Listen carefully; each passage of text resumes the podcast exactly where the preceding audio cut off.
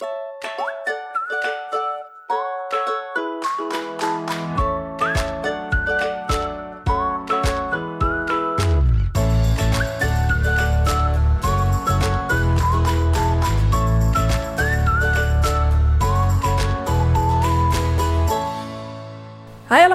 en welkom bij een nieuwe aflevering van de Wat ik wou dat ik wist podcast. De podcast waarin ik deel wat ik wel eerder had willen weten en verhalen vertel waar jij je als twintiger hopelijk in herkent. En deze week draaien we de rollen weer eens even om, want ik heb kwesties met Kelly nummer 2 voor jullie. Een tijdje geleden nam ik hiervan de uh, eerste aflevering op. En eigenlijk wat het inhoudt is dat ik aan de luisteraars vraag waar zij op dit moment mee zitten. Uh, op het gebied van carrière, liefde, vriendschap, wat dan ook. En uh, dat kan je dan naar mij insturen. En dan ga ik mijn best doen om daar zo goed mogelijk advies over te geven. Ik ben natuurlijk geen expert of zo, maar ik vind het wel heel erg leuk om daarover mee te denken. En ik denk dat het ook fijn is voor mensen die naar deze podcast luisteren om te horen waar andere mensen mee zitten. Dus dat je niet alleen hoort waar ik mee zit elke week, maar ook waar andere luisteraars mee zitten. En uh, dan kunnen we daar samen advies over geven. En als ik er niet uitkom, dan kan ik eventueel jullie ook nog vragen over wat jullie voor advies zouden geven. En dan kan ik dat weer met diegene delen misschien. Dus dat leek me wel leuk om vandaag weer eventjes te gaan doen. Ik had een uh, oproepje gedaan op mijn Instagram. Um, en in de aflevering van vorige week natuurlijk. Uh, om je kwestie in te sturen. Er zijn een stuk meer reacties opgekomen dan vorige keer. Maar ook weer uh, niet zoveel dat ik denk dat ik ze niet allemaal in één aflevering kan doen. Dus ik ga proberen ze allemaal in deze aflevering te doen. Maar het kan dus zijn dat dit een wat langere aflevering dan normaal wordt. En wellicht zal ik volgende keer echt eventjes een selectie moeten maken. Maar ik vind altijd, ja, als iemand zoveel moeite heeft gedaan om het helemaal uit te typen naar mij, dan wil ik het liefst ook eigenlijk in de podcast op reageren. Dus dat is in ieder geval gewoon het doel. Um, voordat we daarmee van start gaan, neem ik natuurlijk eerst eventjes mijn week met jullie door. Wat was nou voor mij echt mijn hoogtepunt van de afgelopen week en mijn dieptepunt? Um, mijn hoogtepunt was dat ik eindelijk ben gaan varen in Amsterdam. Nou klinkt het alsof ik dat nog nooit eerder heb gedaan. Ik heb dat wel eerder gedaan. Um, maar dan was het bijvoorbeeld een georganiseerde uh, reis. Weet je, dat je echt op zo'n enorme schuit met andere toeristen gaat zitten. En ik ben ook wel eens met de Amsterdam Light Festival, wat uh, vaak in de winter is, met mijn ouders en mijn vrienden op zo'n bootje gegaan. En dat je dan onder al die kunstwerken doorgaat, maar dat is dan echt s'avonds. Maar mijn doel was eigenlijk altijd, toen ik in Amsterdam ging wonen, om iemand te leren kennen die een, zelf een bootje had. Zodat je gewoon op een zonnige avond kan zeggen van... hey jongens, zullen we lekker de grachten opgaan? Nemen we allemaal wat drinken en eten mee? Ik zag dat gewoon helemaal voor me. Nou, ik woon nu, wat is het? 7, 8 jaar in Amsterdam. En het was uh, nog steeds niet gebeurd. Maar het is nu gebeurd. ik heb een uh, vriendinnetje en die heeft dus sinds kort een heel leuk bootje. En uh, vorige week was het s'avonds erg mooi weer, op uh, die woensdag. En toen uh, zijn we lekker gaan varen. Met een groepje hebben we allemaal drinken en eten meegenomen. En zijn we zo eigenlijk door heel Amsterdam heen gegaan. Dat was mega leuk en gezellig. En het bleef s'avonds ook nog best wel lang warm. Dat is natuurlijk ook wel fijn als je op de boot zit. We vaarden toen ook nog langs Carré. En daar zo was toen de... hoe zeg je dat? dat? Dat de mensen hun steun konden betuigen aan uh, Peter R. de Vries. Of dat je zo langs zijn kist kon lopen. En er was volgens mij ook allemaal foto's binnen Carré en zo. In ieder geval dat voor, wat voor het publiek was, zeg maar.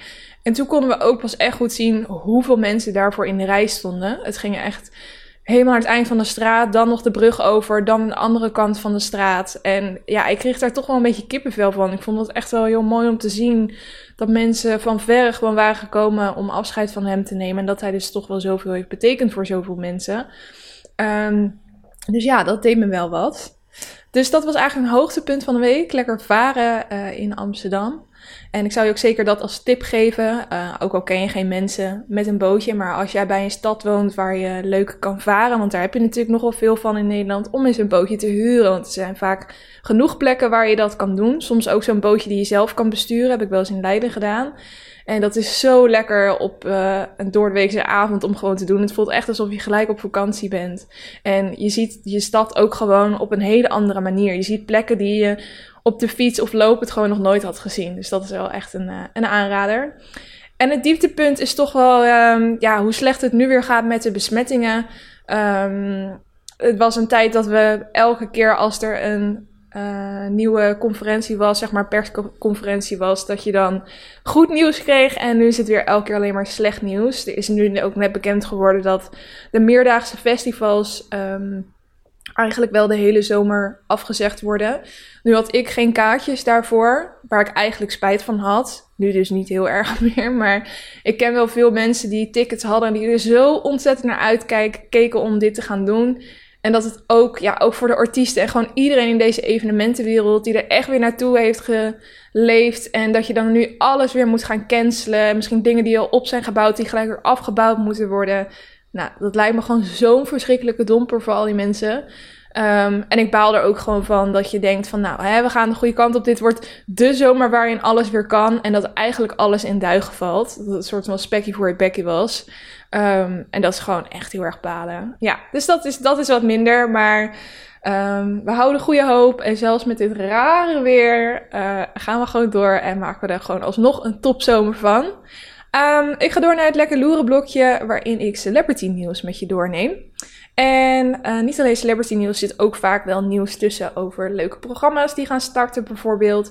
Gewoon alle nieuwtjes die uitkomen die mij interessant die ik interessant vind en waarvan ik denk dat jij het misschien dus ook wel interessant vindt.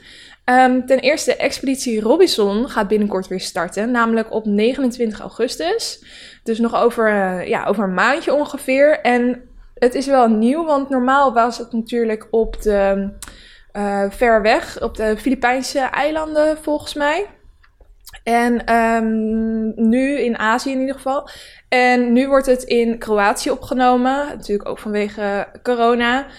Nicolette Kluiver en Kai Gorgels gaan het presenteren. En um, het grootste nieuws is toch wel dat, het, dat er nu twee afleveringen per week komen. Dus elke zondag om 8 uur en elke donderdag om half negen. En dat is wel echt nieuw, want het was normaal altijd één aflevering per week. En ik kon dan ook altijd niet wachten tot de volgende aflevering. Dus ik ben heel erg blij hiermee. Um, dit is toch wel een van de programma's waar ik elk jaar heel erg naar uitkijk. Er is nog niet bekend wie er aan meedoen. Er is zelfs niet bekend of het BN'ers of onbekende Nederlanders zijn. Want ze hebben allebei wel eens een keer gedaan. Dus daar is echt nog helemaal niks over bekend. En als je mijn uh, persoonlijk of in ieder geval mijn werk Instagram volgt, dan weet je dat ik nu ook een klus voor RTL aan het doen ben.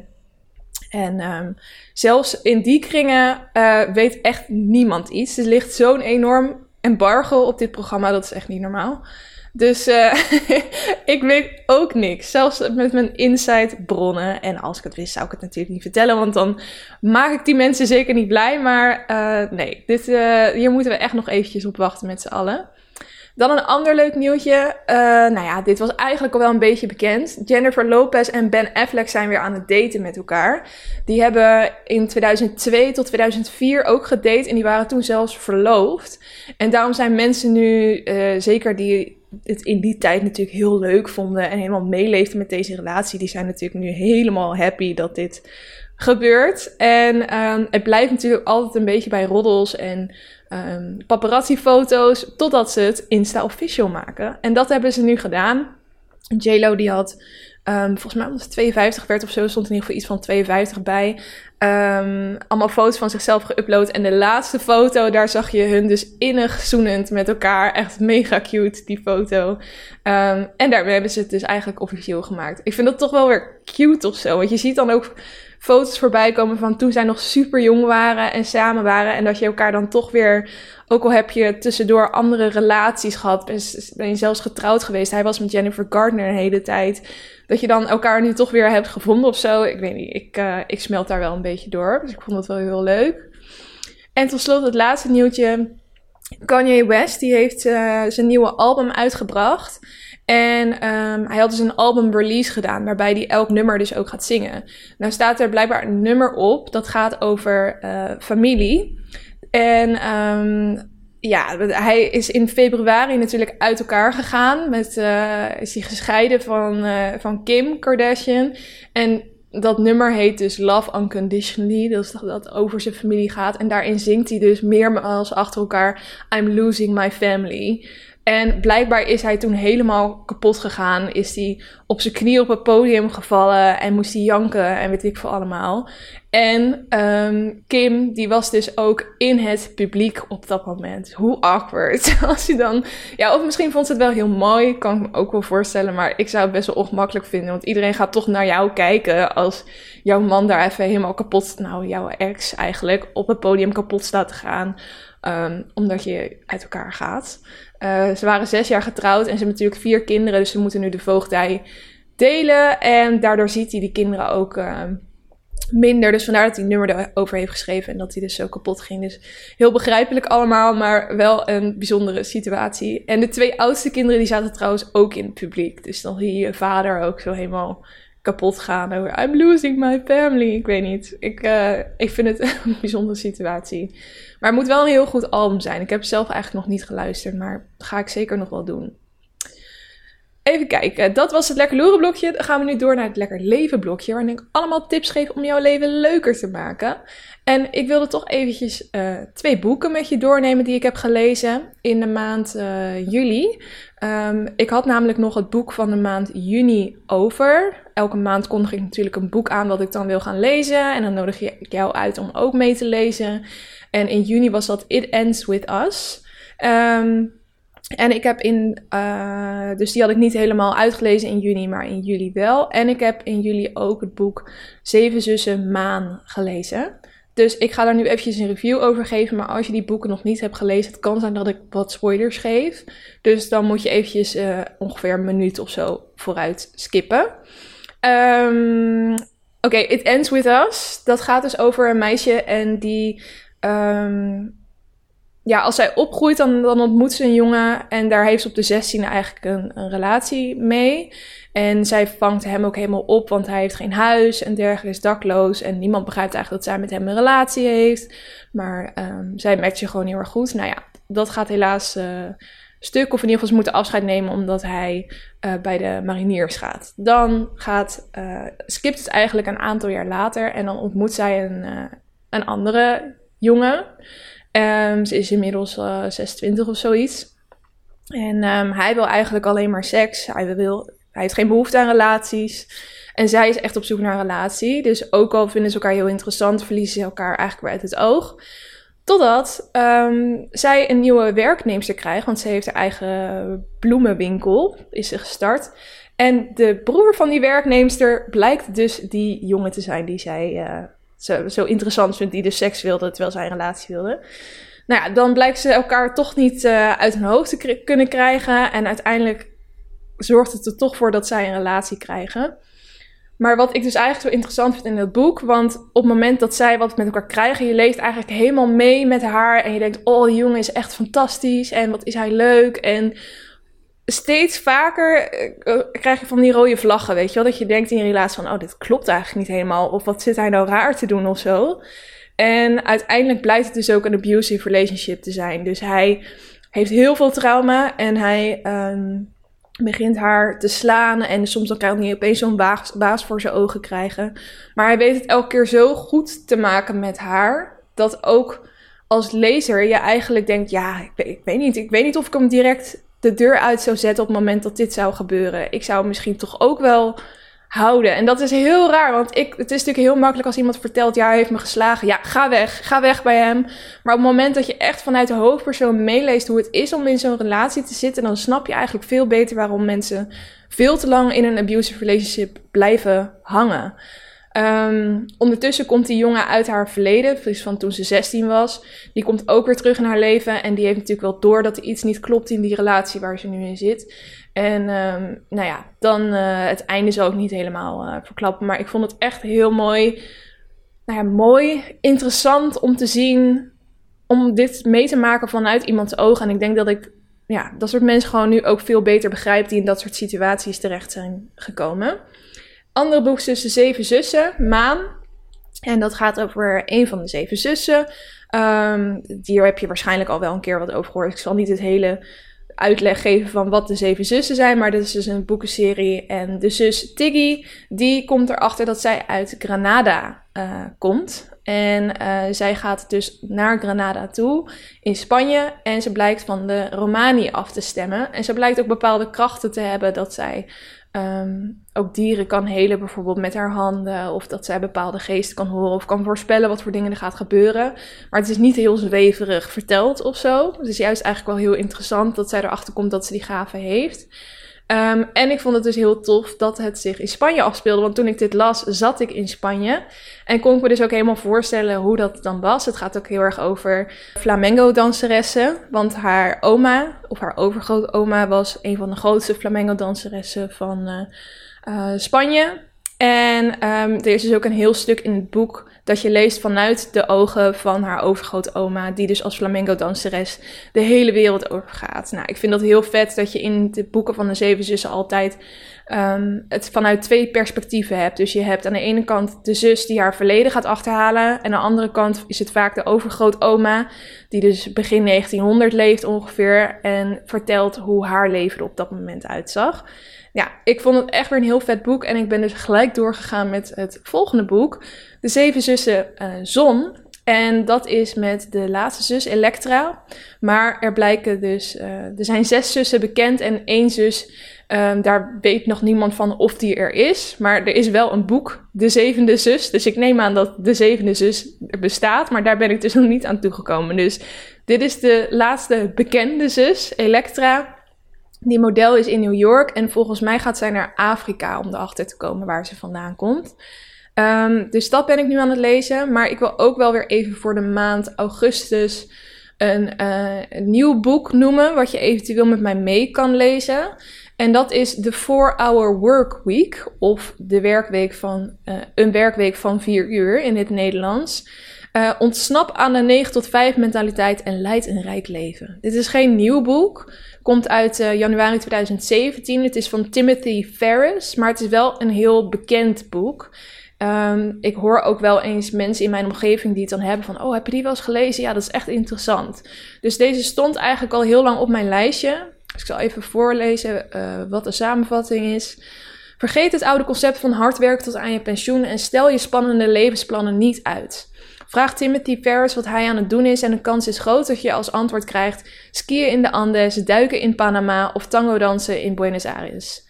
Ferris heeft namelijk het achterhaalde idee van eerst werken, dan leven, ingeruild voor een rijk leven in het hier en nu. Niet geld stelt je daartoe in staat, maar de nieuwe economische factoren tijd en mobiliteit. Wacht niet langer, zeker niet in tijden van economische onzekerheid, en vergeet het achterhaalde idee van werk tot je pensioen. Of je nu een grote wereldreis wilt maken, een maandelijks salaris van vijf cijfers wilt met zo weinig mogelijk inspanning, of gewoon minder wilt werken en meer wilt genieten, een werkweek van vier uur geeft het antwoord. Dit revolutionaire boek wijst je de weg naar een nieuw leven van weinig werkuren, veel vrije tijd en geld in overvloed. Of je nu een overwerkte loonslaaf bent of een ondernemer die klem zit in het succes van zijn bedrijf. Um, nou ja, de New York Times heeft er ook over gezegd: geweldig, dit boek zal je leven veranderen. En nog heel veel positief commentaar. Um, en ik vind het wel een interessante benadering, ook omdat je steeds vaker in het nieuws hoort dat Scandinavische landen um, andere werkweken erop nahouden. Bijvoorbeeld werkdagen van zes uur, of dat ze maar vier dagen in de week werken. En dat ook uit meerdere onderzoeken is gebleken dat mensen die fulltime werken niet per se meer gedaan krijgen als mensen die parttime werken, maar dat de mensen die parttime werken hetzelfde werk gewoon in minder uren doen. En ik merk dat ook wel eens aan mezelf, dat als ik mezelf, als ik weet van, nou ja, ik moet morgen deze eh, belangrijke opdracht doen, maar ik zou het eigenlijk in vier uur kunnen doen, dat ik dan alsnog ochtends vroeg ga zitten en dan tot vijf uur mee bezig ben, maar dat ik gewoon ondertussen eigenlijk niet heel productief ben. Terwijl als er echt, als ik zou weten van, oh, ik heb morgen maar twee uur de tijd hiervoor, dan zou ik het in één keer eruit kunnen rammen. En dan ben ik gewoon full focus gedurende die periode. Dus ik geloof er wel in dat je uh, hetzelfde werk in minder tijd kan verzetten. En als je dat doet, dan uh, hou je natuurlijk ook meer vrije tijd over om andere dingen te gaan doen. En ik probeer dat nu ook uh, als ondernemer zijnde, zeg maar, um, te doen. Maar ik zit nog wel heel erg met het, denkbeeld in mijn hoofd dat ik eigenlijk wel fulltime bezig zou moeten zijn met werken. En ik kan dat in principe ook, maar ik weet ook dat ik het in minder uur zou kunnen doen. Alleen alsnog zou ik dan, als ik bijvoorbeeld een halve werkdag zou werken, me schuldig voelen als ik dan smiddags eventjes lekker naar de kapper ga of zo. Ik heb dat wel eens gedaan en dan zit ik toch niet heel lekker, omdat ik weet dat de gemiddelde persoon dan gewoon aan het werk is. Dus eigenlijk wil ik dit boek ook lezen om een soort um, ja, andere zienswijze op je werkweek te krijgen. En uh, ja, wat er ook staat, ik denk dat het zowel voor ondernemers geschikt is als mensen die in loondienst werken. Um, gewoon om eens even op een andere manier te kijken naar hoe wij op dit moment tegen werken aankijken eigenlijk. Kromme zin, maar je snapt wat ik bedoel. dus dat is uh, het boek van de maand augustus. Laat me zeker eventjes weten als je mee gaat lezen door een DM te sturen naar wat ik wou dat wist podcast op Instagram. Vind ik altijd leuk om te weten wie er allemaal uh, meelezen. Dus dat over uh, boeken. Dan wilde ik nog een doetip en een volgtip geven. Een doetip is een um, expositie in de Noorderkerk in Amsterdam. En dat heet Vincent Meets Rembrandt. Zo heet ook de uh, website als je hier meer informatie over wil opzoeken. vincentmeetsrembrandt.com En ik heb uh, stories gezien van mensen die hierheen zijn gegaan. En het ziet er echt mega vet uit. Want het werkt dus met projecties op de muren van die kerk. En het ziet nou, mega cool uit. Dus ik wil hier nog heel graag heen. Ik ben er dus nog niet geweest, maar ik wilde hem toch alvast tippen. Um, er staat ook een tekstje op hun website. Zonder twijfel zijn Rembrandt en Vincent van Gogh de twee grootste Nederlandse kunstenaars aller tijden. Wat weinigen weten is dat het werk van Rembrandt een van de belangrijkste inspiratiebronnen voor Vincent was. Ontdek hoe Vincent van Gogh al in zijn Amsterdamse periode gefascineerd raakte door Rembrandt. Voor jong en oud een 360-beleving voor alle zintuigen. Eh, plan nu je bezoek aan de Noorderkerk in Amsterdam. En dan kan je dus tickets kopen. En er staan ook een paar foto's uh, om een beetje uh, indruk te krijgen. En daarvan denk ik al, wauw, cool. Ik, ik weet niet, ik heb gewoon iets met musea met project, projecties. Zeg maar gewoon dat je ergens binnenloopt en dat overal om je heen zie je gewoon vette dingen uh, op de muren. En dat er met licht gewerkt wordt en zo. Dat vind ik eigenlijk altijd de vetste musea om naartoe te gaan. En dat is dit dus, dus ook. En ik denk wel dat dit tijdelijk is. Er staat 15 euro pp tot 31 oktober. Dus dat is ook nog een tip. Eigenlijk echt best wel cheap. Het zal misschien ook niet een mega-expositie zijn. Maar wel heel cool om naartoe te gaan, denk ik. En tot slot nog een volgtip. En dat is op TikTok. Dus als je TikTok hebt, is dit uh, relevant. Zo niet zou ik zeker aanraden om te nemen, want het is uh, een van mijn favoriete bezigheden, zoals jullie weten. Um, het gaat om het account van Matt G. Lewis. Matt met dubbel T en dan dus een G. En dan Lewis, L-E-W-I-S. Uh, ik zal het linkje ook wel weer eventjes in de beschrijving van de aflevering zetten. Um, hij is op dit moment een challenge aan het doen. Die volgens mij ook weer op een ander account heeft gezien. Uh, maar ik vind zijn, uh, zijn TikToks wel heel leuk om erover te volgen. En de challenge is Getting Rejected on Purpose. En dat doet hij 100 dagen lang. En elke dag gaat hij dus iets doen met het doel om afgewezen te worden.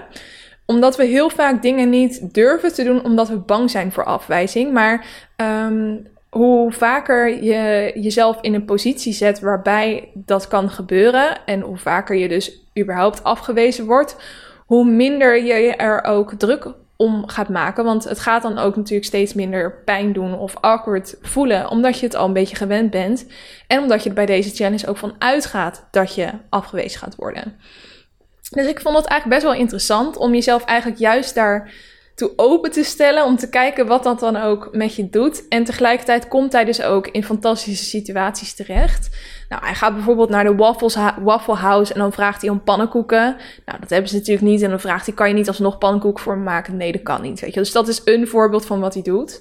Maar hij heeft ook wel eens in uh, dat hij ging vliegen en dat hij dan heeft gevraagd van, uh, mag ik de cockpit zien? En dat kreeg hij te zien. Toen heeft hij 10 minuten uitleg gekregen. Um, en dat, dat was dan dus opeens wel gelukt. Ook een keer in een vliegtuig dat hij zei: Mag ik een keer een aankondiging doen? Gewoon dat ik mezelf voorstel en iedereen fijne reiswerk uh, wens. Nou, dat uh, vonden ze ook goed. Dat heeft hij toen ook gedaan. Dus eigenlijk is de challenge dan ge gefaald. Uh, maar aan de andere kant zorgt er ook wel voor dat je dingen meemaakt die je normaal nooit had meegemaakt. Omdat je gewoon denkt: Fuck it, ik vraag het gewoon. Hij was op een gegeven moment ook figurant uh, bij een film. Ik weet ook niet hoe hij daar terecht kwam. Maar hij heeft toen aan de producer gevraagd of hij misschien. Oh, excuus, dat was mijn uh, WhatsApp.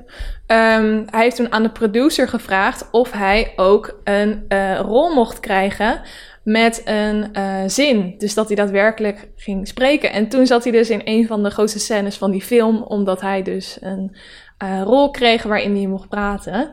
Nou ja, dat is toch best wel leuk en inspirerend om te zien dat je dat soort dingen gedaan krijgt. En het motiveert mij ook wel om gewoon wat vaker scheid te hebben en dingen te vragen. En misschien dan ook maar met de instelling van: oké, ik ga sowieso afgewezen worden. En dan valt het alleen maar mee als je dus niet afgewezen wordt. Um, maar toch denk ik niet. Ik zat erover te denken: moet ik dit ook niet als challenge gaan doen? Omdat ik natuurlijk elke maand een challenge doe. Maar ik, jongens, ik denk niet dat ik dit aan zou kunnen. Ik, dit, dit vind ik toch wel iets te heftig. Want je moet je zo erg over je schaamte heen zetten. En om het elke dag te doen, dat zou ik ook niet kunnen, denk ik. Ik zit toch wel vaak thuis. En hoe ga je hier zo dan ervoor zorgen dat je afgewezen wordt, weet je wel? Ehm, maar het geeft me wel inspiratie om op een andere manier het leven te staan. Dus misschien vind je het ook interessant. Het linkje staat dus in, uh, in de beschrijving van deze aflevering. Oké, laten we doorgaan naar het leukste onderdeel. Het hoofdonderwerp kwesties met Kelly. En zoals ik al zei, heb ik aardig wat kwesties binnengekregen. En ik heb ze ook nog niet gelezen. Dus ik ga gewoon on the spot erop reageren. En um, jullie in deze kwesties meenemen. Dus ik pak ze er even bij. Ik heb ze opgeslagen op mijn, uh, op mijn mobiel. Um, even kijken. Dit was iemand die had al. Ik zal geen namen noemen, want heel veel mensen hebben ook gezegd van. Ik zou het fijn vinden om anoniem te blijven, wat ik helemaal snap. Dus um, deze persoon die had eigenlijk naar aanleiding van de vorige aflevering al een berichtje gestuurd. Um, hallo, ik heb iets voor je volgende podcastaflevering waarin je advies geeft. Ik word dit jaar 27 jaar en ondanks dat ik vaak advies geef aan vriendinnen over relaties, heb ik er nog geen één gehad. Ik heb nog geen vriendje gehad en ik heb ook nog nooit gekust. Dat voelt gênant om op te bieden op deze leeftijd. Aangezien veel vriendinnen al meerdere relaties hebben gehad, uh, aangezien veel vriendinnen al meerdere relaties hebben gehad. Ik zou graag verandering brengen in mijn relatiestatus, maar ik ben geen fan van apps zoals Tinder. Heb je tips? Ik ben een enorme huismus. oh ja, ik denk dat ze allemaal anoniem zijn, maar kan deze ook anoniem zijn. En nog een vervolgvraagje. Mocht ik iemand vinden, ga je dan daarover in gesprek of hoop je gewoon dat het goed gaat met die kus? Oké, nu klink ik als een 13-jarige. Hopelijk neem je de vraag mee in podcast. ja, wat ik wel grappig vind hieraan is dat Um, het is heel makkelijk om te denken dat je hier in de enige bent, maar er zijn volgens mij zoveel mensen die al ver in de twintig zijn en die ook nog nooit deze ervaringen hebben gehad. Maar er ligt een enorm taboe op dit onderwerp, omdat mensen zich er dus voor schamen, wat jij ook aangeeft. En um, dat is eigenlijk heel erg zonde. Dat is eigenlijk helemaal niet iets waar je voor zou moeten schamen ik geloof er heel erg in dat iedereen zijn eigen tijdlijn heeft. En dat dingen ook gebeuren zoals ze moeten gebeuren. En dat er ook een reden is waarom jij um, deze ervaring misschien nog niet hebt gehad. Omdat je de juiste persoon gewoon nog niet daarvoor tegen bent gekomen. Um, ik had ook in tegenstelling, of als ik het me vergeleek met het gemiddelde van mijn eigen vriendinnen en andere mensen, op school best wel laat mijn eerste zoen en uh, eerste keer seks. Dus mijn zeventiende eerste seizoen en 21ste eerste keer seks.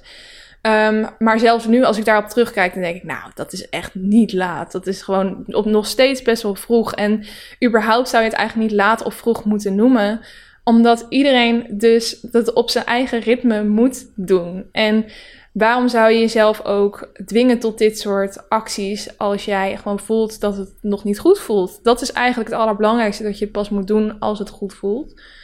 Um, nou, je geeft wel aan dat je graag uh, iemand zou willen vinden, maar dat je geen fan bent van apps zoals Tinder.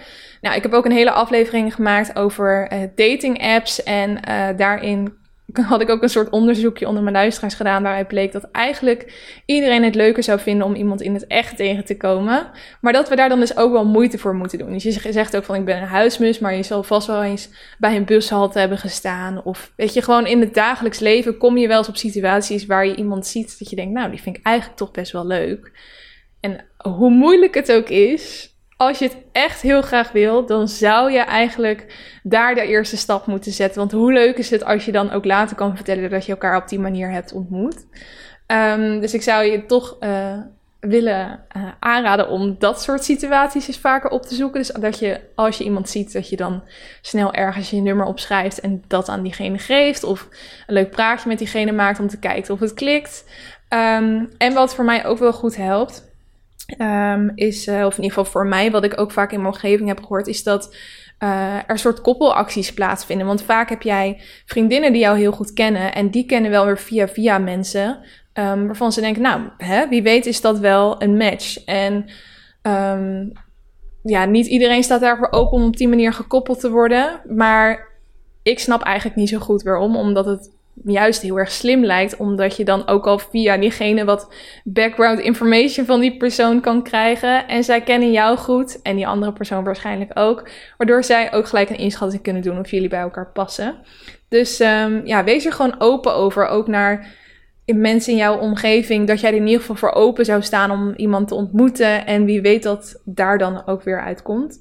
En je zegt ook, mocht ik iemand vinden, ga je er dan over in gesprek? Of hoop je gewoon dat het goed gaat met die kus?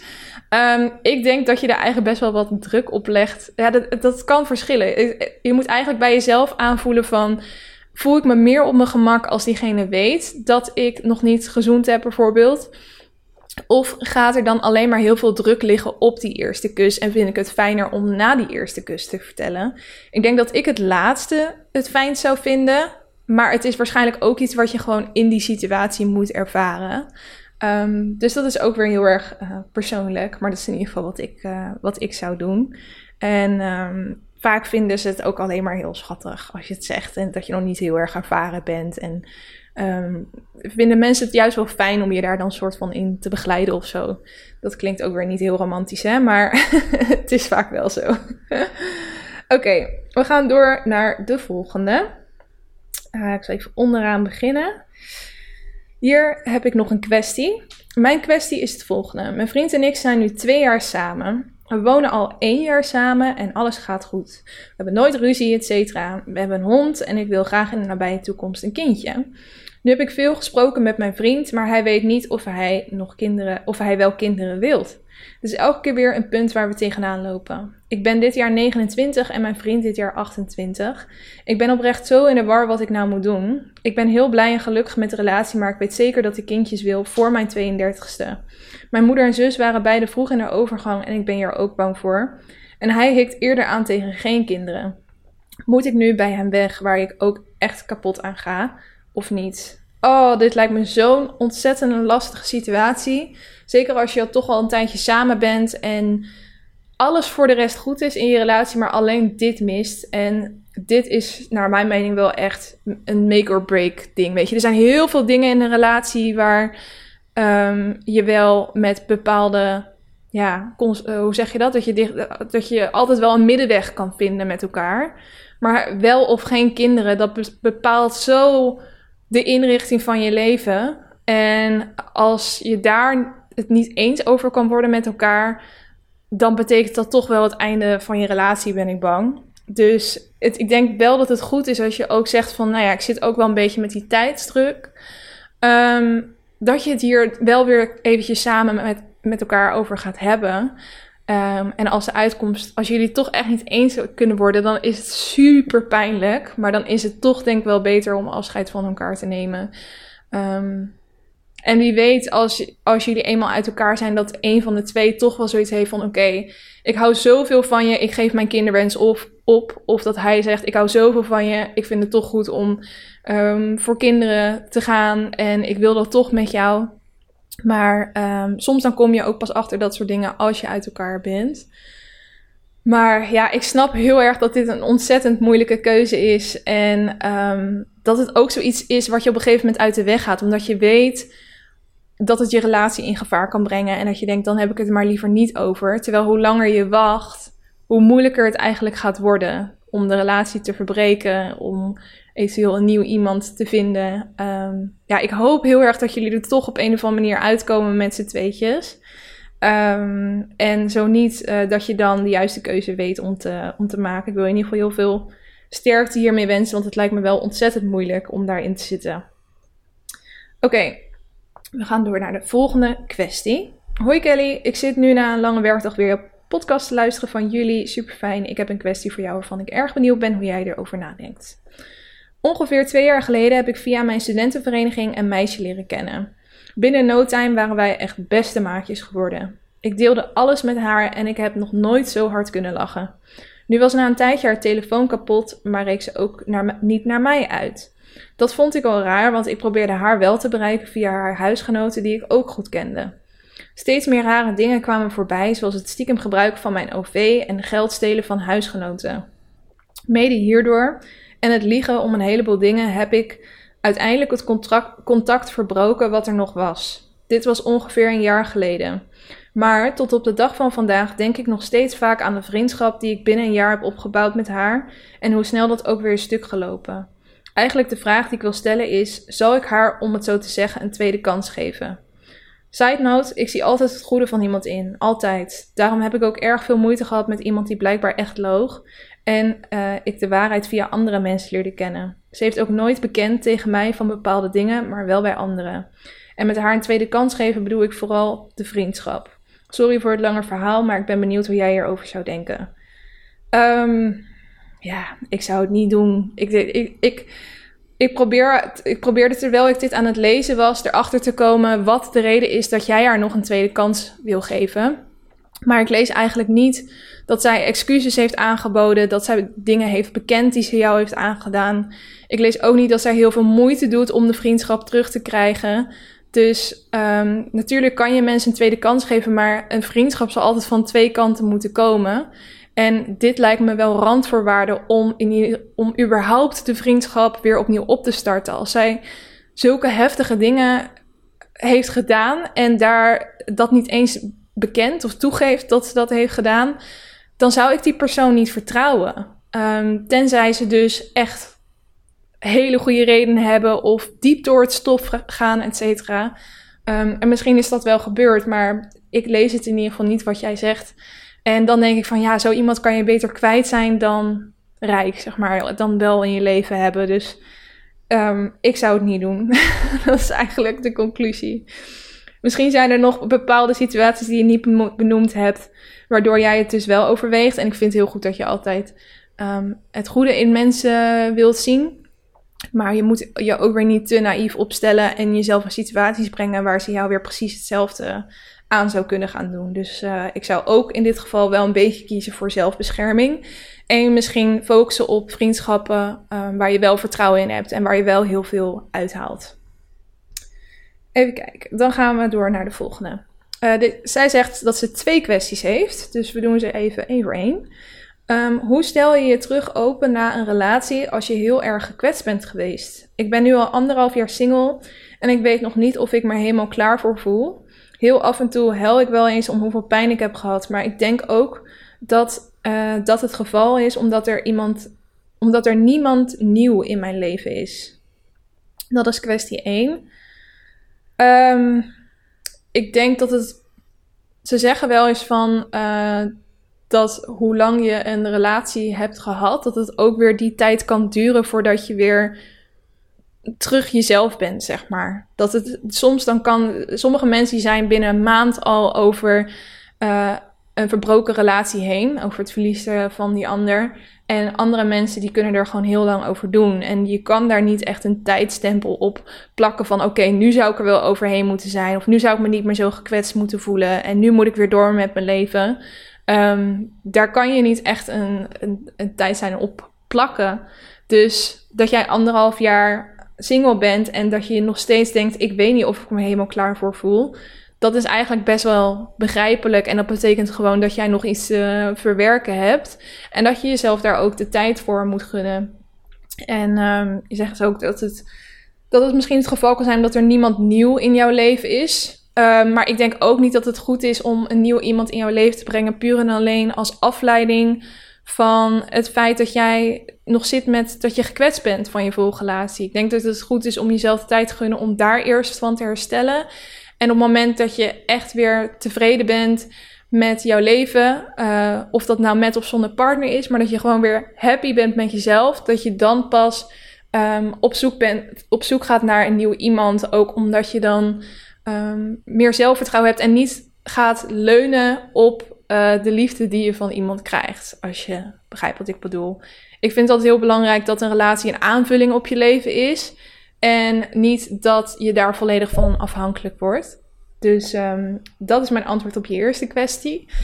En dan zeg je, mijn tweede kwestie is of ik nu een spiraaltje zou plaatsen of niet. Welk anticonceptiemiddel gebruik jij? Ik gebruik zelf de pil, maar ik heb hier altijd enorm stress. En een spiraaltje lijkt me niet aangenaam om te zetten.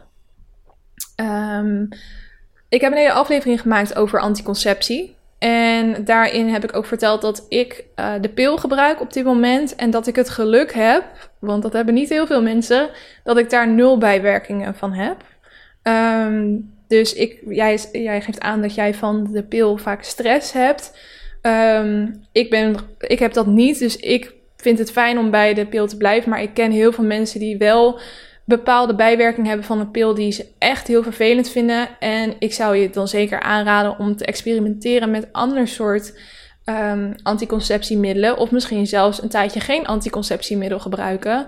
Bijvoorbeeld eventjes op condooms over te stappen om te kijken wat dat doet met je lichaam.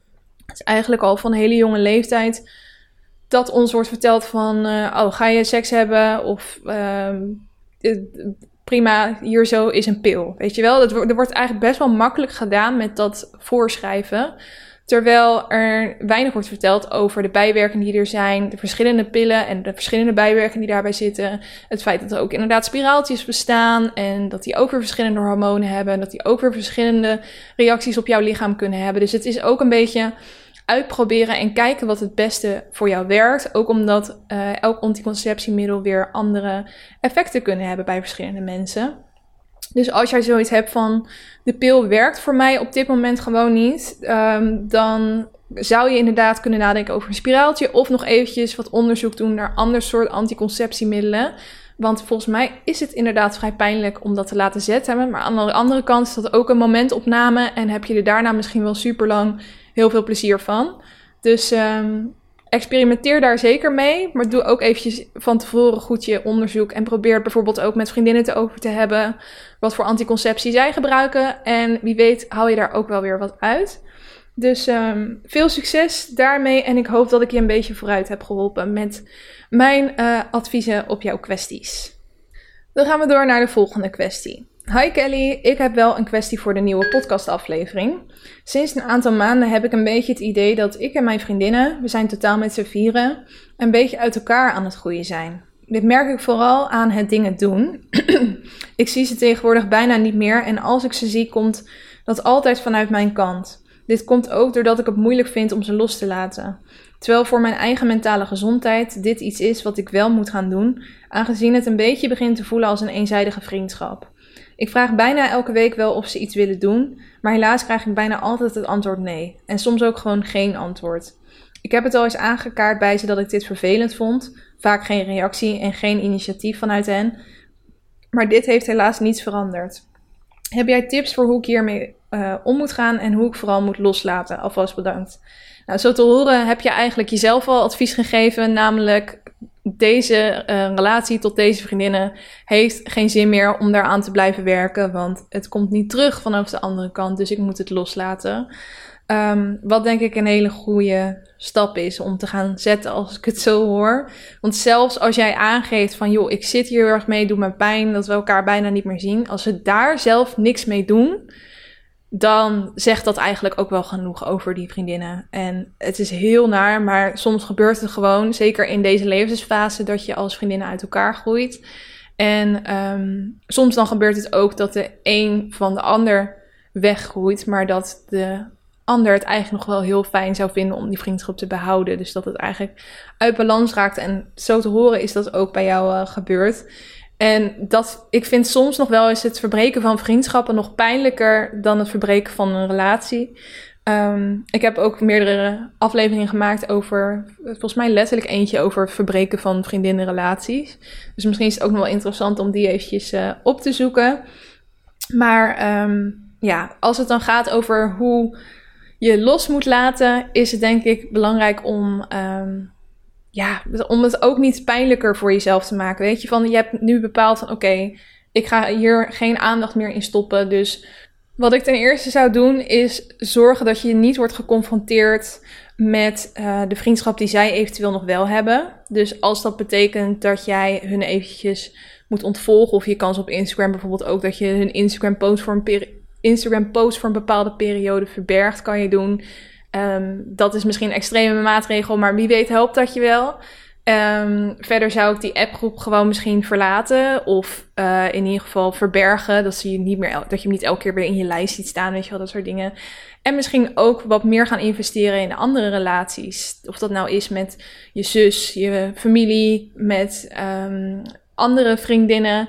Maar dat je uh, gaat beseffen eigenlijk wat voor leuke mensen je allemaal al om je heen hebt. En misschien zijn er wel mensen waarvan je denkt, ja, daar kan ik eigenlijk best wel vaker mee afspreken. Het klikt eigenlijk altijd best wel goed tussen ons. En dat je die uh, vriendschappen eens gaat verdiepen. En dat je daar vaker mee gaat afspreken. En wie weet ontdek je dan wel dat je veel beter aansluiting kan vinden tot andere mensen uh, dan die drie vriendinnen die jouw tijd eigenlijk echt niet meer waard zijn.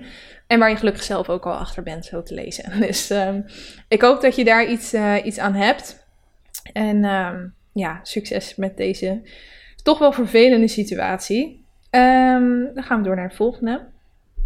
Uh, hi, ik heb een verzoek voor de kwesties met Kelly. Ik ben onlangs afgestudeerd aan de HBO-opleiding Communicatie en daarna verhuisd naar Spanje. En nu dus op zoek naar werk. Heb je tips voor net afgestudeerden? Welke posities en functies kan je op reageren? En heb je ervaring met of tips voor werken in het buitenland? Ik heb helaas nog nooit in het buitenland gewerkt. Lijkt me wel heel vet trouwens. Ik heb wel vanuit het buitenland gewerkt toen ik op vakantie was, maar dat telt niet mee, denk ik. Um, dus ik heb daar niet echt tips over. Dus als uh, er mensen luisteren die daar wel heel veel ervaring in hebben en misschien handige kennisbronnen weten, dan mag je dat altijd naar mij DM'en en dan zal ik naar doorsturen. Um, maar als het gaat over net afgestudeerd zijn en een baan vinden, daar heb ik meer de afleveringen over gemaakt. Um, en die heten volgens mij het zijn twee deelafleveringen over uh, solliciteren en het vinden van een baan en hoe je dat aan kan pakken. Dus ik denk een paar maanden geleden dat ik die heb gemaakt. Dus als je uh, daar wat meer tips over wil, dan kan je die afleveringen even luisteren. Dat lijkt me het meest praktische. Wel heel vet dat je naar Spanje bent verhuisd en dat je daar zo dus uh, op zoek gaat. Ik kan me ook voorstellen dat je daar zo weer een hele andere cultuur hebt waar je in mee moet gaan. Waar ik helaas ook weinig van af weet. Dus sorry dat ik je niet heel veel kan helpen bij deze vraag. Maar wie weet uh, zijn er nu mensen die luisteren die je eventueel later nog verder gaan helpen. Um, een volgende kwestie. Hi Kelly, ik heb een kwestie. Een half jaar geleden is mijn relatie uitgegaan na zeven en half jaar. Mijn ex en ik werken nog soms samen, maar er is niks ongemakkelijks. Nu is er een andere collega die ik heel aantrekkelijk vind, maar flirten maakt het soms best lastig, aangezien mijn ex er heel soms ook bij is.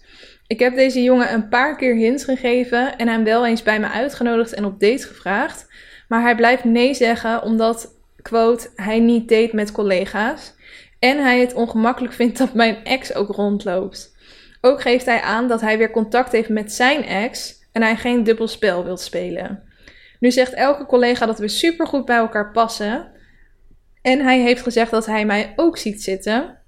Nou, wat moet ik doen? Hij wil me, maar wijst me af. Ik heb geprobeerd wat afstand te nemen, maar hij blijft naar me toe trekken. Wat moet ik hiermee? Help. Ik oh ja, en dan een stukje over dat ze anoniem wil blijven. Dan komt helemaal goed. Um, wat, een, een gedoe. Dit zou echt een film kunnen zijn, deze situatie. Oh man. Um, ja, heel lastig dit wel. Aangezien je ex daar dus ook nog rondloopt. Maar aan de andere kant zeg je ook, er is niks ongemakkelijks. Um, aan de andere kant is het nog wel fresh, soort van. Want het is nog maar een half jaar geleden dat die relatie uit is gegaan. Dus als dat de enige situatie zou zijn, dan zou ik toch inderdaad proberen om um, op momenten dat die jouw ex eigenlijk uh, ergens anders in het pand aanwezig is of thuis werkt of whatever, dat je dan eigenlijk je slag sla, sla, slaat, slagje slaat, nou ja, dat je dan eigenlijk uh, uh, een praatje maakt en um, uitnodigt voor date en flirt en dat soort dingen, dat je dat gewoon doet als je ex er niet bij is. Dat zal vast wel toch op een soort van manier mogelijk zijn, maar je zit dus ook ermee dat hij zegt dat hij niet met collega's wil daten.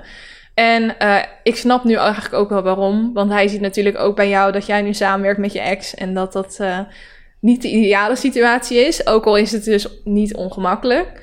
Um, en als diegene niet wil, dan is, maakt het dat ook weer moeilijk. Maar hij geeft dus ook een beetje mixed signals. Want stiekem wil die jou wel, maar zijn er gewoon andere situaties waardoor hij het geen slim idee vindt.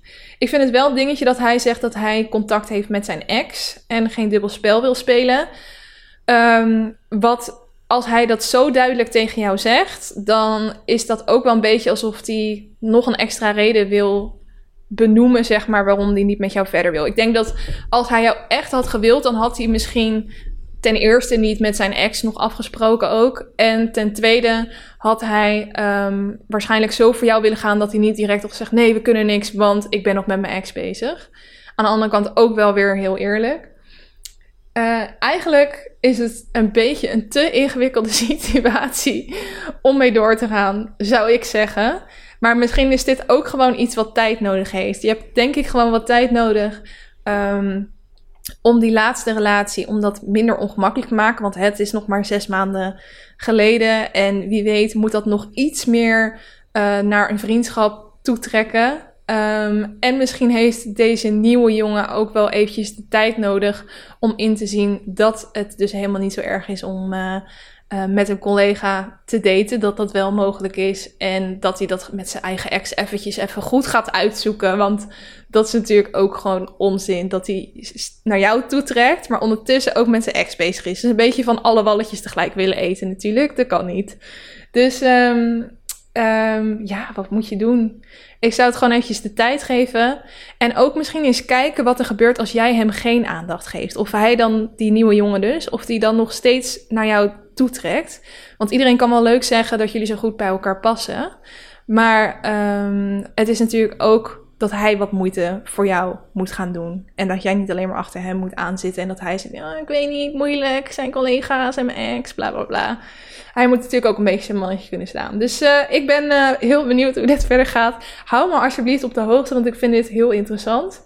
Dus als er ontwikkelingen zijn in dit verhaal, uh, stuur me weer even een DM. Dat vind ik leuk. Um, volgende kwestie. Hoi Kelly, ik heb een kwestie voor de podcast. Ik heb een tijdje gedate met een jongen en we hebben elkaar nu al best vaak gezien. We kennen elkaar nu ongeveer een maand. We hebben al samen geslapen, elkaars ouders ontmoet, etc. Op welk moment weet je nou wanneer je klaar bent voor een relatie? Natuurlijk verschilt het per situatie en hoe je er beide in staat. Het klikt tussen ons, we hebben dezelfde interesses, we kunnen goed praten en we kunnen het met elkaars ouders goed vinden. Eigenlijk alleen maar positief. Ik heb het met hem erover gehad, alleen zegt hij dat hij het lastig vindt om een relatie aan te gaan. Ik ken hem natuurlijk ook niet mega lang. Wat zou jij in deze situatie doen? Nog even wachten, erover praten. Ik hoor het graag van je. Um, ja, dat is zo verschillend. Van, je hebt natuurlijk ook al die woorden van prela, rela. En dat je eerst een scharrel bent, maar dan ben je een kwaliteitsscharrel en een kwarrel. En uh, in welke fase zitten we nou? En leidt het ergens naartoe? En dat, dat blijft gewoon altijd heel ingewikkeld. Um, ja, voor mij was het zo van. Ik ik had bijvoorbeeld met mijn huidige vriend dat we al. We kennen elkaar al een jaar. We waren eigenlijk al een jaar aan het daten. En toen waren we het er overheen van: oké, we willen echt voor elkaar gaan. En toen hebben we eigenlijk rond de periode die jij nu beschrijft, dat je gaat daten, bij elkaar slapen, uh, ouders ontmoeten. Dat was ook het moment dat wij gewoon gelijk een relatie ervan hadden gemaakt. Maar dat was natuurlijk ook omdat we al zo lang om elkaar heen aan het draaien waren, dat we er gewoon een stempel op wilden plakken. Maar ik hoor ook vaak van vriendinnen dat het juist is dat je een paar maanden uh, al exclusief bent en zo. En uh, bij elkaar slaapt, et cetera. En dat je dan eigenlijk een relatie van maakt. Ik vind ouders ontmoeten wel echt een grote stap trouwens. Dus als je. Ik ben ook benieuwd hoe hij jou dan heeft voorgesteld aan zijn ouders. Wat hij dan daarbij heeft gezegd. Um, want ik neem aan dat hij niet zomaar iedereen naar zijn ouders meeneemt. En dat dat ook wel iets aangeeft. En dat hij stiekem dus eigenlijk, eigenlijk is, hebben jullie misschien al een relatie zonder dat het een relatie heet. Zo klinkt het een beetje. Maar misschien zit er een klein beetje bindingsangst bij hem of zo, dat hij niet direct zo'n stempel erop willen plakken. Staat niet bij trouwens dat jullie exclusief zijn, maar daar ga ik eigenlijk wel een beetje uh, van uit nu. Um, ja, als jij uh, het prima vindt om deze jongen wat meer tijd daarin te gunnen, dan zou ik dat zeker doen, want hij zit daar blijkbaar nog een beetje mee wees ook niet bang om er af en toe weer eventjes een gesprek over te beginnen en aan te geven hoe leuk jij hem vindt en dat jij het best wel zou zien zitten om een relatie met hem te hebben, maar ook weer niet te pusherig uh, zijn. En dan denk ik dat jullie er samen wel uitkomen, want eigenlijk zijn alle signalen heel erg positief en lijken jullie volgens mij heel goed bij elkaar te passen, maar is het meer een soort mentale blokkade die hij moet overkomen. En helaas is dat bij wel meer jongens zo. Dus ook bij mijn vriend was dat zo. we waren eigenlijk al lang soort van vriendje en vriendinnetje. Alleen hij wilde het niet zo noemen. Hij dacht, oeh, relatie is eng. Nee, hoef ik niet. Um, terwijl dat uiteindelijk... Uh, wij zijn ook al bijna zeven jaar samen. Dus dat... Uh, zes en half. Oké. Uh, dan gaan we door naar de volgende. Even kijken. Mijn vriend is mega overspannen en durft daardoor geen stappen te zetten in het leven. Reisjes maken, dat soort dingen. Daar heb ik begrip voor, maar mijn liefdesleven staat nu ook al drie jaar stil. En ik wil genieten van het leven. Ik merk dat ik het heel slecht trek als hij weer weken achter elkaar in de put zit en ik hem niet kan helpen. Ik loop op mijn tenen, maar alles is te veel. Wat kan ik nog doen? Ai, dat is ook moeilijk. Dat je wel van iemand houdt, maar eigenlijk diegene ook niet echt verder kan helpen.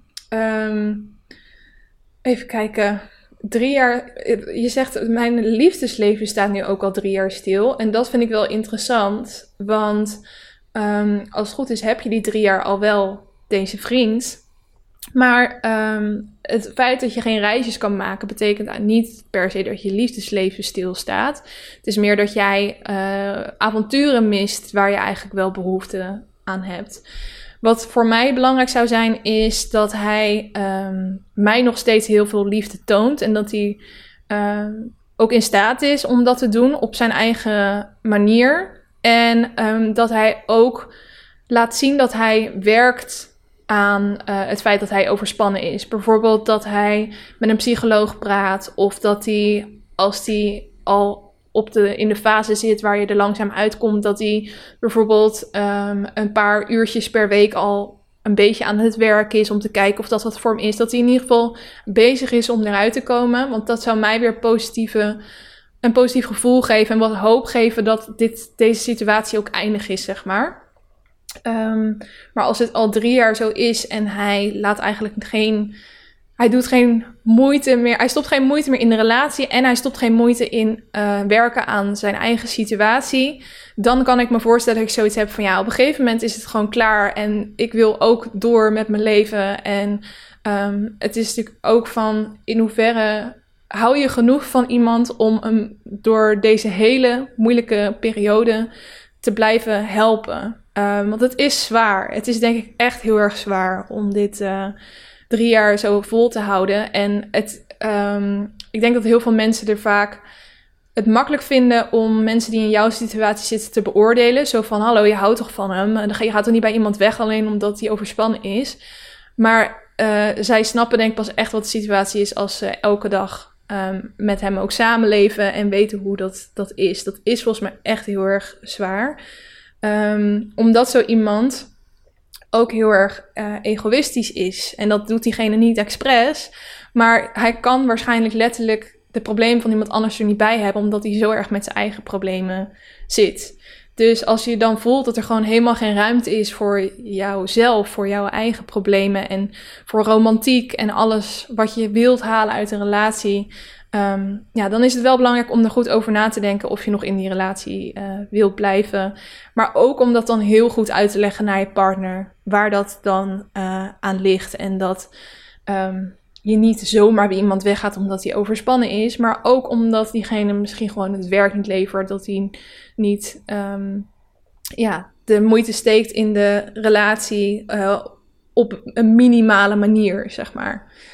Dus ik zou dat eventjes nagaan uh, voor jezelf en dan toch eventjes een goed gesprek met elkaar um, over hebben. En ik heb ook wel eens van vriendinnen gehoord die uh, in deze situatie zaten, dat op het moment dat zij uit elkaar gingen, dat hij toen eigenlijk pas echt voor zichzelf ging zorgen en uh, de stappen nam om uit die situatie te komen omdat uh, het hebben van een relatie soort van extra druk erop legde, wat hij dan niet aankon. En dat je soms ook gewoon echt eventjes uit die situatie moet stappen om aan jezelf te kunnen werken. Dus misschien is het ook juist wel goed als jullie, of dat nou tijdelijk of definitief is, uh, even uit elkaar gaan. Oké, dan gaan we door naar de volgende kwestie. Ik date al sinds april met een jongen. Super gezellig en klikt goed. Ik merk alleen dat er weinig tot geen fysieke aantrekkingskracht is vanaf mijn kant. Maar ik het heel moeilijk vind om nu een beslissing te maken of ik door wil gaan met daten enzovoort of niet. Voor de record, de ouders en vrienden zijn ontmoet en hebben samen geslapen en alles. Ik word heel onzeker van al het gepeins. Dus thanks voor het meedenken, liefs. Ja, ik, ik vind toch wel dat, zeker in het begin van de relatie, dan is eigenlijk die fysieke aantrekkingskracht op een hoogtepunt. Of althans, zo zou het wel moeten zijn. Dat je eigenlijk niks anders wil dan in elkaars armen liggen en alles doen wat daarbij komt kijken. Dus als je het in de honeymoon phase, om het zo maar eventjes te noemen, het al niet voelt, dan denk ik niet dat het nog meer gaat komen. Om maar even heel uh, direct te zijn, zeg maar. En um, als jij het gevoel hebt dat het nog wel in een soort opbouwende fase is en dat het ergens naartoe gaat en dat elke keer als je hem meer spreekt, dat je hem steeds aantrekkelijker begint te vinden. Dus dat het echt wel die kant op gaat. Kijk, dan, dan is het misschien nog anders. Maar um, je zit er al best wel ver in als ik het zo hoor. En je hebt al veel met hem gedate sinds april. Um, dus ja, ik weet niet. Ik, eh, ik, ik ben heel erg benieuwd hoe jij het zelf voelt. En je zegt ook, ik word onzeker van al het gepeins. Eigenlijk is dit ook de fase waarin je juist zo min mogelijk aan het denken zou moeten zijn en alleen maar aan het genieten zou moeten zijn. En als je nu al zoveel aan het denken en aan het twijfelen bent, dan is dat denk ik geen goed teken. En uh, is dit misschien toch niet de relatie voor jou? Sorry. um, volgende kwestie, een korte. Ik ga na de zomer studeren aan de universiteit. Super spannend, maar ik heb er ook heel veel zin in. Heb jij goede tips om te leren? Ja, ik heb uh, meerdere afleveringen over productiviteit gemaakt. Dus ik zou die eventjes terugluisteren. Daarin geef ik heel veel tips. Um, voor mij werkt het altijd gewoon het beste om uh, muziek op te zetten waar niet in gezongen wordt. Akoestisch, lo-fi heb ik pas ook als tip gegeven in de podcast. De uh, lo-fi playlist op uh, Spotify vind ik heel chill voor concentratie. Verder niet te veel dingen in mijn buurt hebben liggen die mij afleiden. En um, uh, de Pomodoro timer vind ik ook heel chill. Dat is zo'n systeem waarbij je 25 minuten geconcentreerd werkt, 5 minuten pauze neemt, weer 25 minuten geconcentreerd werkt. En dat eigenlijk een aantal keer herhaalt tot je een lange pauze hebt. En daar heb je een gratis timer van. Pomo Focus heet dat. Dus dat werkt voor mij ook wel chill. Dus wie weet heb je daar zo wat aan. En anders zou ik eventjes die andere podcast uh, afleveringen luisteren. Dan hebben we er nog twee te gaan. En eentje daarvan is een uh, audio verhaal. Hoe zeg je dat? Een audiobericht. dus ik heb dit zelf ook nog niet geluisterd. En ik heb gevraagd of ik mocht afspelen in de podcast. En dat mocht. Dus uh, hier gaan we. Ik zet even mijn geluid harder. Hoi Kelly. Wat leuk dat je dit weer doet. Um, ik denk dat ik een beetje te laat ben met mijn kwestie. Maar goed, je weet het nooit.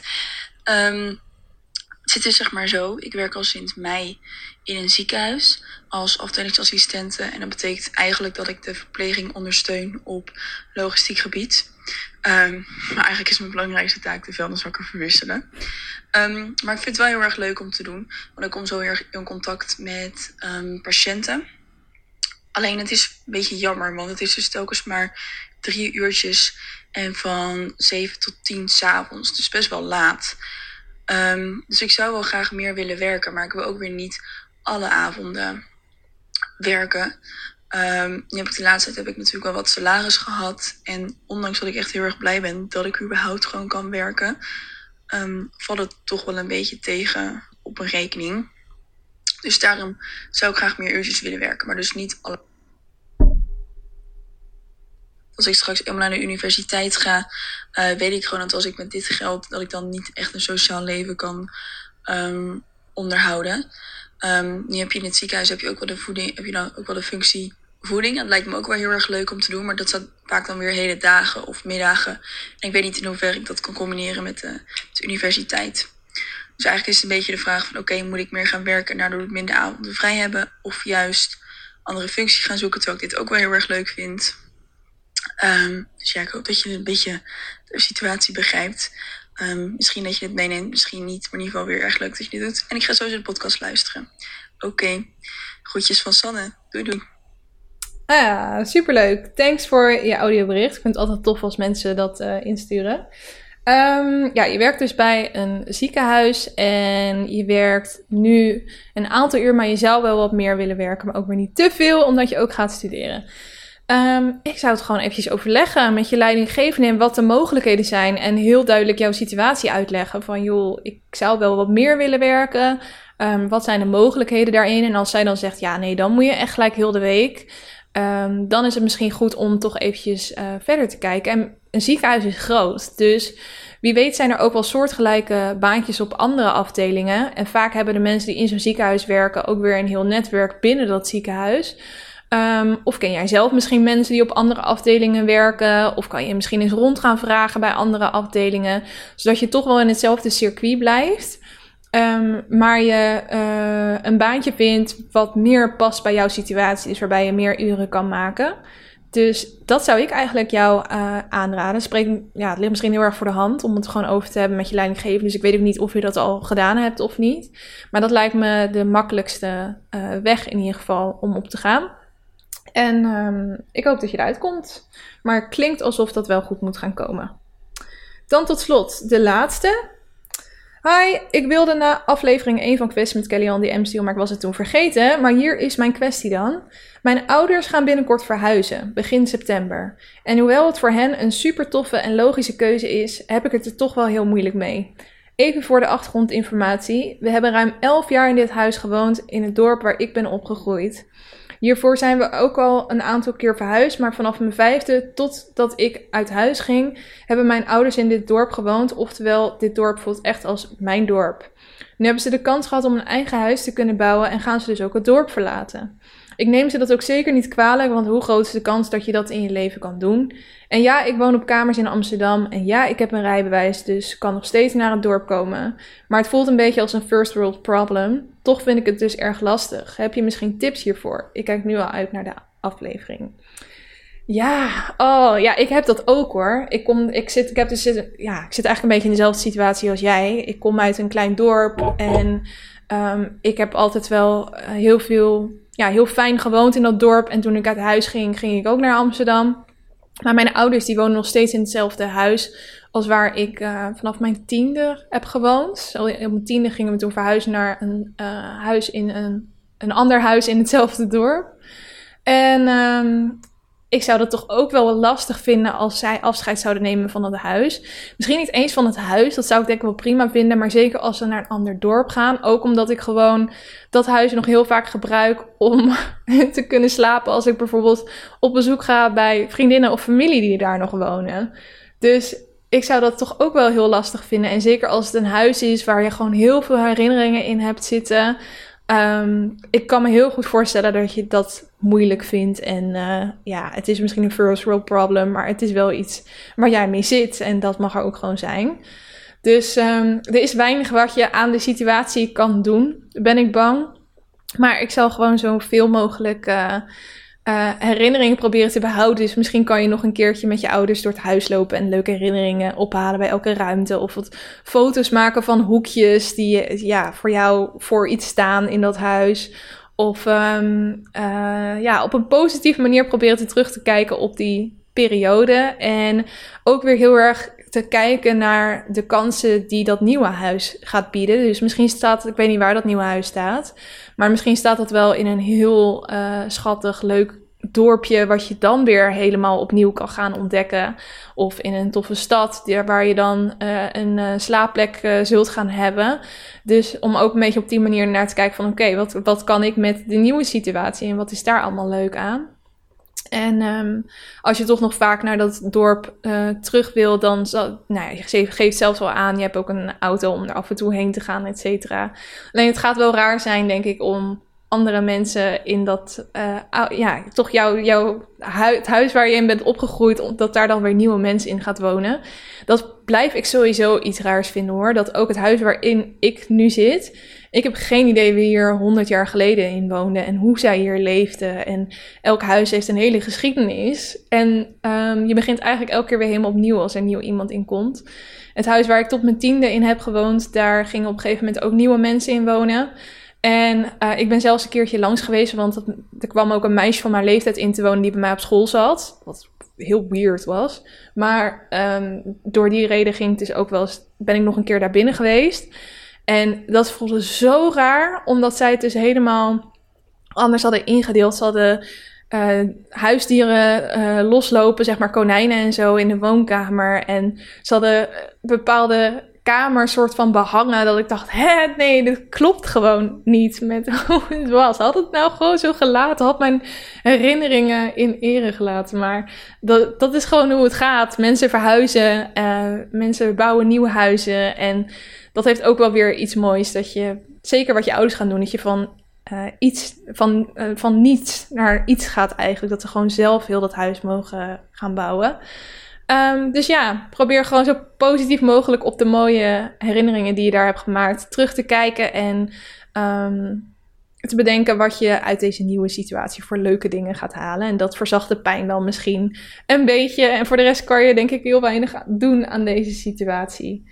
Um, en dat is het eigenlijk. Nou, dat waren alle kwesties met Kelly. ik hoop dat ik iedereen een beetje goed verder heb kunnen helpen. Dat ze iets uit mijn advies hebben kunnen halen. En dat jij als luisteraar het ook leuk vond om deze kwesties allemaal te horen. Um, dit is zeker wel iets wat ik erin wil houden. Dus als jij um, uh, ja, de komende tijd in een situatie belandt en waarvan je denkt, ik zou er wel advies over willen hebben, dan kan je die altijd naar me DM'en. Dan bewaar ik hem tot de volgende keer dat ik uh, zoiets ga doen.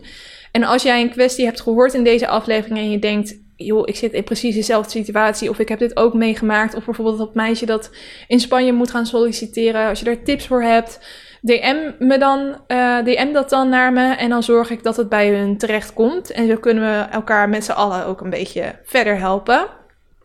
Heel erg bedankt aan de mensen die uh, zo stoer zijn geweest om uh, een kwestie naar me op te sturen. Moet je toch ook altijd weer een beetje openstellen als je zoiets doet. Dus heel erg bedankt daarvoor. Tot slot de challenge van de maand juli. De maand juli is bijna ten einde. En um, ja, zoals ik in de vorige aflevering al aangaf, ik ben.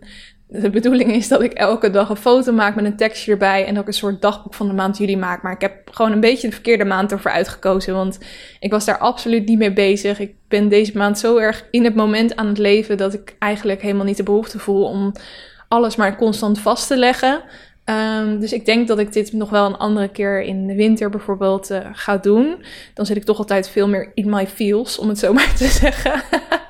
Um, en ik vind het wel heel tof om gewoon Insta-stories te maken en dan die dan weer terug te, krijgen, te kijken. Dus op een bepaalde manier doe ik het alsnog. Maar ik uh, wil vanaf aankomende, wanneer is het? 1 augustus. Aankomende zondag wel weer een nieuwe challenge gaan doen. En het leek me wel eens leuk om aan jullie te vragen wat dat moet gaan worden. Welke challenge zou ik nou in de maand augustus moeten gaan doen? Dus iets wat ik elke dag um, kan doen, of dat ik x aantal keer in die maand moet doen. Of um, ja, of dat nou. Ik heb bijvoorbeeld een keer een nieuwe taal geleerd. Ik heb een keer allemaal acts of kindness gedaan. Ik heb, um, wat heb ik nog meer gedaan? Een maand vegan gegeten. Allemaal van dat soort dingen. Dus als jij nog een leuke challenge weet, die ik nog niet heb gedaan, wat denk ik nog best wel lastig is uh, na 2,5 jaar podcasten, dan uh, moet je dat zeker eventjes naar me sturen. Ik zou ook wel weer zo'n vraagsticker op mijn Insta-stories uploaden, dat jullie mee kunnen denken. Heel erg thanks alvast als je daarover mee wil denken en mij iets op wil dragen om te gaan doen. En dan ga ik jullie helemaal meenemen in hoe dat mij vergaat. Um, dat is het einde van deze aflevering. Ik wil je heel erg bedanken voor het luisteren. En uh, ik wens je een fantastische week toe. En hopelijk ben je volgende week er dan ook weer gezellig bij. Oké, tot dan. Doei doei.